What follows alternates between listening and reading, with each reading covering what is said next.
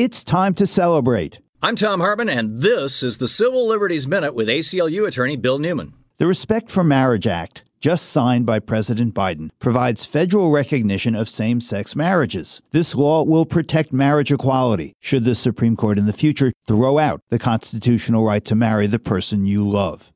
Let's be clear. For now, the right to marry is a federal constitutional right, and a constitutional right, most people used to think this anyway, was something that couldn't be taken away, which is why we call it a right. But as the Supreme Court's reversal of Roe v. Wade demonstrates, rights are precious and also vulnerable.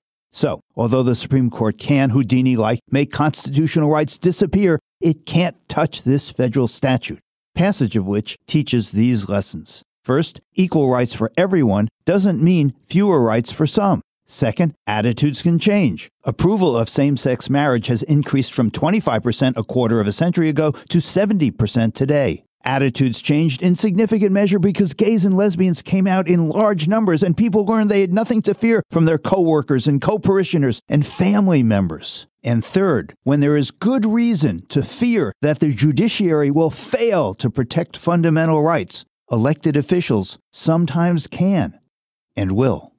The Civil Liberties Minute is made possible by the ACLU because democracy and advocacy begin with you, and freedom can't defend itself.